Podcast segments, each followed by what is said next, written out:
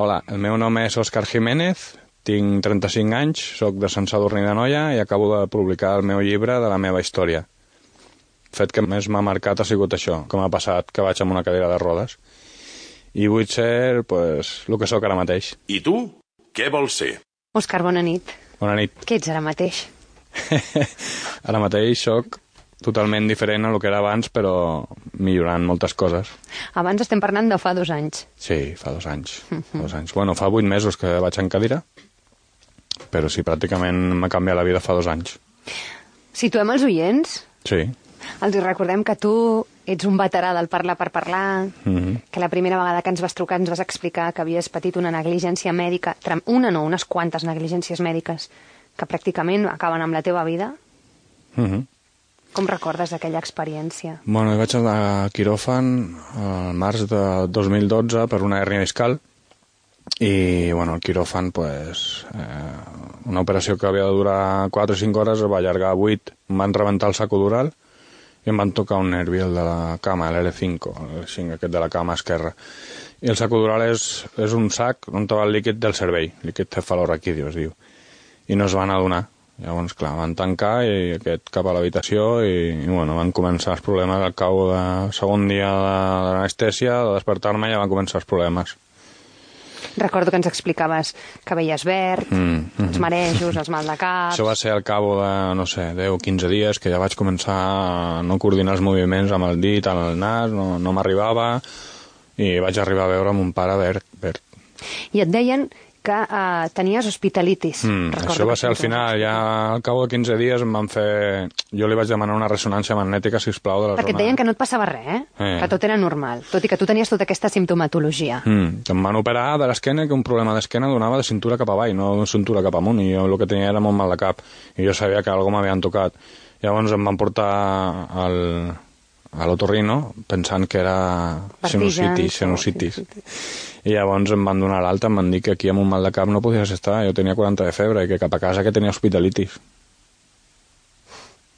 Fins que algú es va donar que la cosa era greu, et van Mm. enviar a una neuròloga, Bueno, eh, jo vaig insistir, vaig anar dues vegades a urgències a l'hospital i no em feien cas. I em va sortir un pseudomeningocele a la mèdula, que és un bony, això el que entengui de medicina sap el que és, és un bony que surt, és un bulto amb líquid. I això em va sortir a la mèdula. I em va sortir, eh, diguéssim, a la pe- a, a l'esquena, a la pell, pues sortia un bony. Com, com una protuberància. com un bollicao de gran. I em deia el metge dues vegades que anava allà, el trauma em deia que això no era res, que no tenia res, i m'apretava aquell bulto i em deia que no tenia res, que cap a casa. I la sort va ser meva, bueno, vaig tornar una altra vegada, el mateix metge, a la tarda em va tocar i em va dir, un altre cop aquí, noi, tu no tens res. I jo, sisplau, mira'm aquest bulto, que és que jo no puc caminar i m'estic morint, li vaig dir. Em va dir que no. I el dia següent tenia visita en la neuròloga que em va salvar la vida, si no jo no estic aquí ara mateix.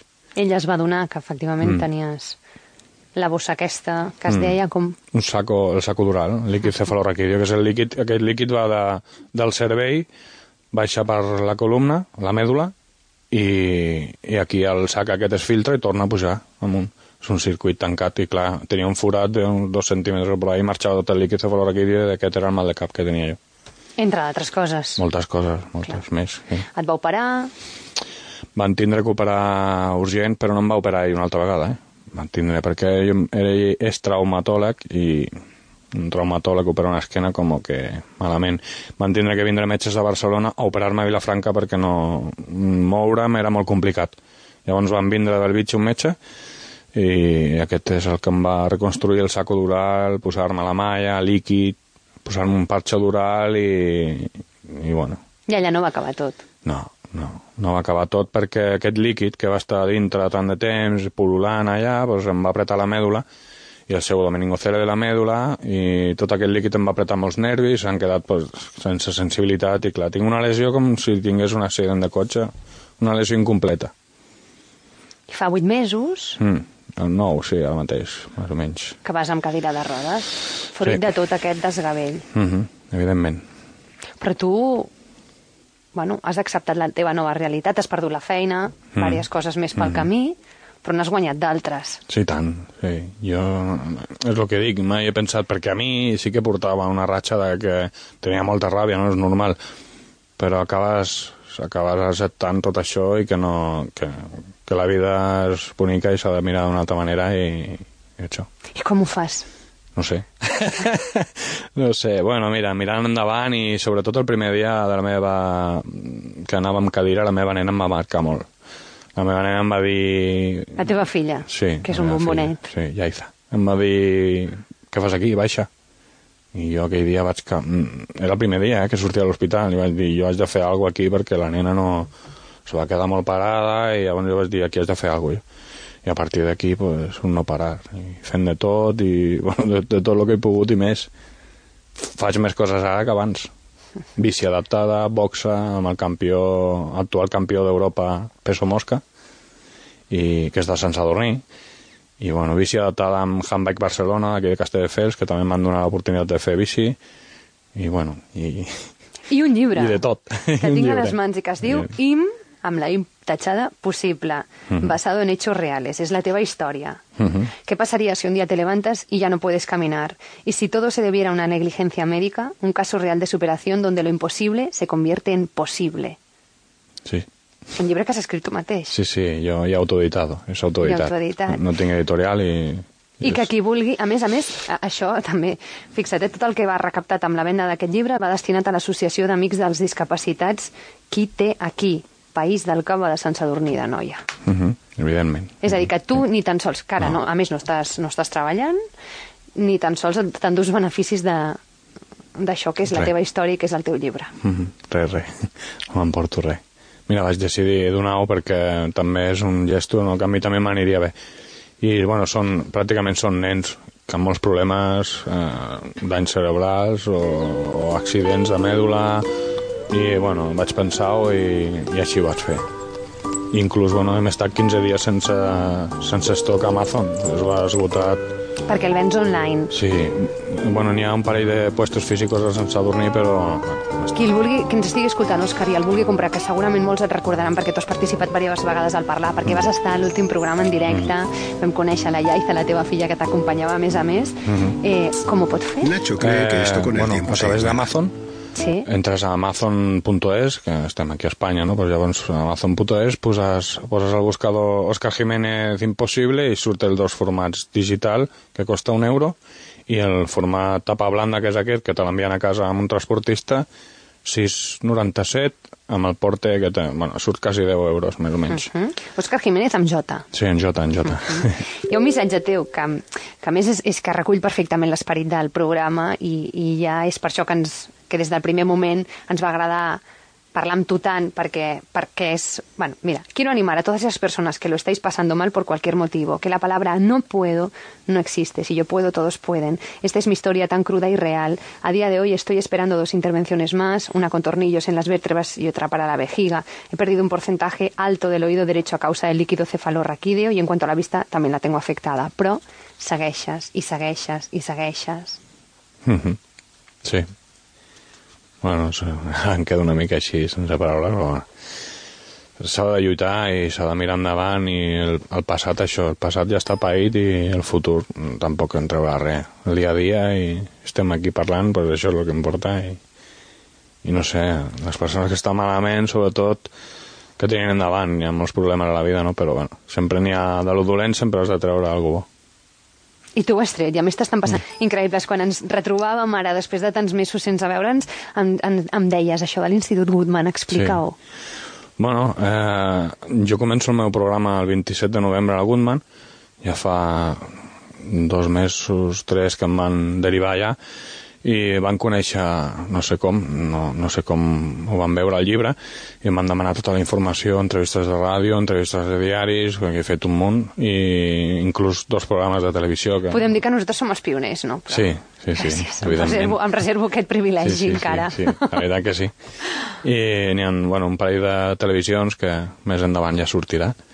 Eh, llavors em van demanar tota la informació, li vaig enviar i al moment ho van publicar a les seves xarxes socials dient, bueno, en caso de superación, la compra d'este libro va destinado a tal, i a partir d'aquí es van posar en contacte amb mi per fer mm, un tipus de xerrada, sobretot gent jove que acaba molt malament psicològicament allà, em van trucar i em van dir aquí a la Goodman hi ha diversos programes, ¿no? un és el tema psicològic, em van dir a ti no te queremos ver por esa zona, mm. si un caso vendràs tu a dar alguna xerrada aquí, i bueno, això pues, fa gran, no? que diguis que em diguin això, pues, està bé. I... Perquè inspires altres persones. Mm, jo, jo no volia veure, però m'estic donant compte que sí, no? Clar, un mateix tampoc, sóc una mica modesto. Però és així. Sí, sí, sembla que sí. I a més això ho hauràs detectat. Recordo les teves intervencions al programa i tota la repercussió que hi havia darrere, no? Les trucades, la sí, gent que es posava en contacte sí, amb tu, alguns sí, sí. et van anar a veure... Molta, molta gent, la veritat que molt content, perquè ara, ara m'has fet cap i sí que m'ha vindre molta gent a veure a casa i molta gent m'ha agradat al Facebook, Quan necessitaves Twitter. la cadira de rodes, també, sí, tot sí, el que sí, es va sí, generar. Sí, sí, es va liar una bona, sí. Les xarxes socials m'han anat molt bé, perquè és una bona eina i, i bueno, molta gent segueix, molta gent que està malament i, hòstia, no sé com te lo haces i no sé... Tot això et dones compte que dius, jo, tampoc sóc un euro, no? un euro, no? Però estic veient que sí, que estic ajudant amb altres persones i això ajuda bastant també a mi. No t'imaginaves mai que la teva vida no. hagués de canviar així? Ni tan sols quan va començar a fer-ho, no? No, no, no, no, no. Mai, mai, mai. No sé, no, no m'ho esperava tot això, clar. Jo tampoc em esperava la sortida que, que tenia el llibre, no, el que té ara el llibre no, no tenia ni idea. I el que ha de venir? Sí. que sigui tot bo i ja està. Sí. Òscar, me n'alegro tant de veure't així. Gràcies. Digue'm una cançó, va, que la posarem per acabar l'entrevista. Una cançó, m'agrada molt Elegiré de la Raíz. M'inspira molt aquesta cançó. És un grup que m'agrada molt, són de la meva terra, bueno, jo vaig néixer a Vinaròs, són valencians i és un grup que m'agrada molt, m'inspira molt, són molt, ser molt actiu. Te la poso per acabar. Gràcies per visitar-nos aquesta matinada. I fas un petó gran a la Lleifa de part nostra i a seguir així de bé. Gràcies a vosaltres. Bona nit. Bona nit.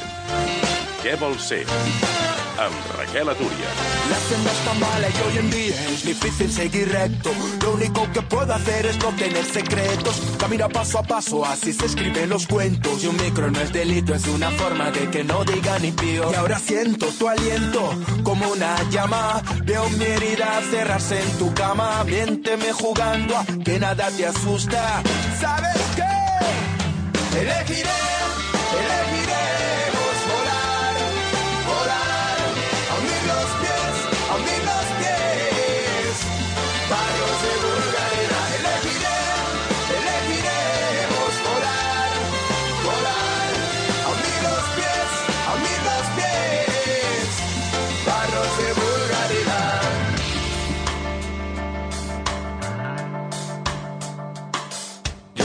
al camino, tranquilo, no tengo ganas de ver tu final, voy despacito, voy tan tranquilo, que hasta las horas andan hacia atrás. Hay gente con prisa que nos pisa, pero quiero volar y escapar como Ícaro. Voy a mostrarte el mundo desde arriba. Voy a dotarte del arte de los pájaros. Cógete a mis alas, pero rápido. Te invito a un vuelo rapaz, vuelo romántico. Para reconquistar lo que nos fue robado. Volver a ver el mar sin basuras a su lado.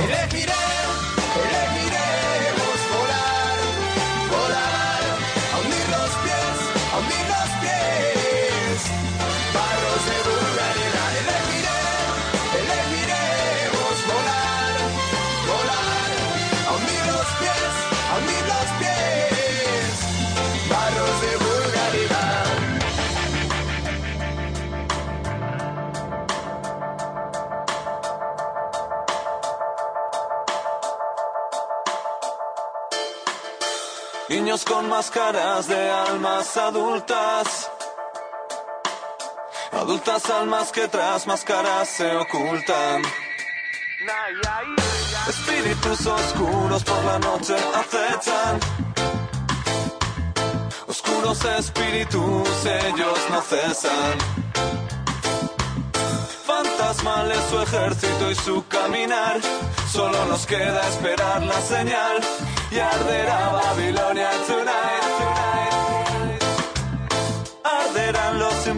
son más que ni con sus escudos defenderse podrán. Arderá, a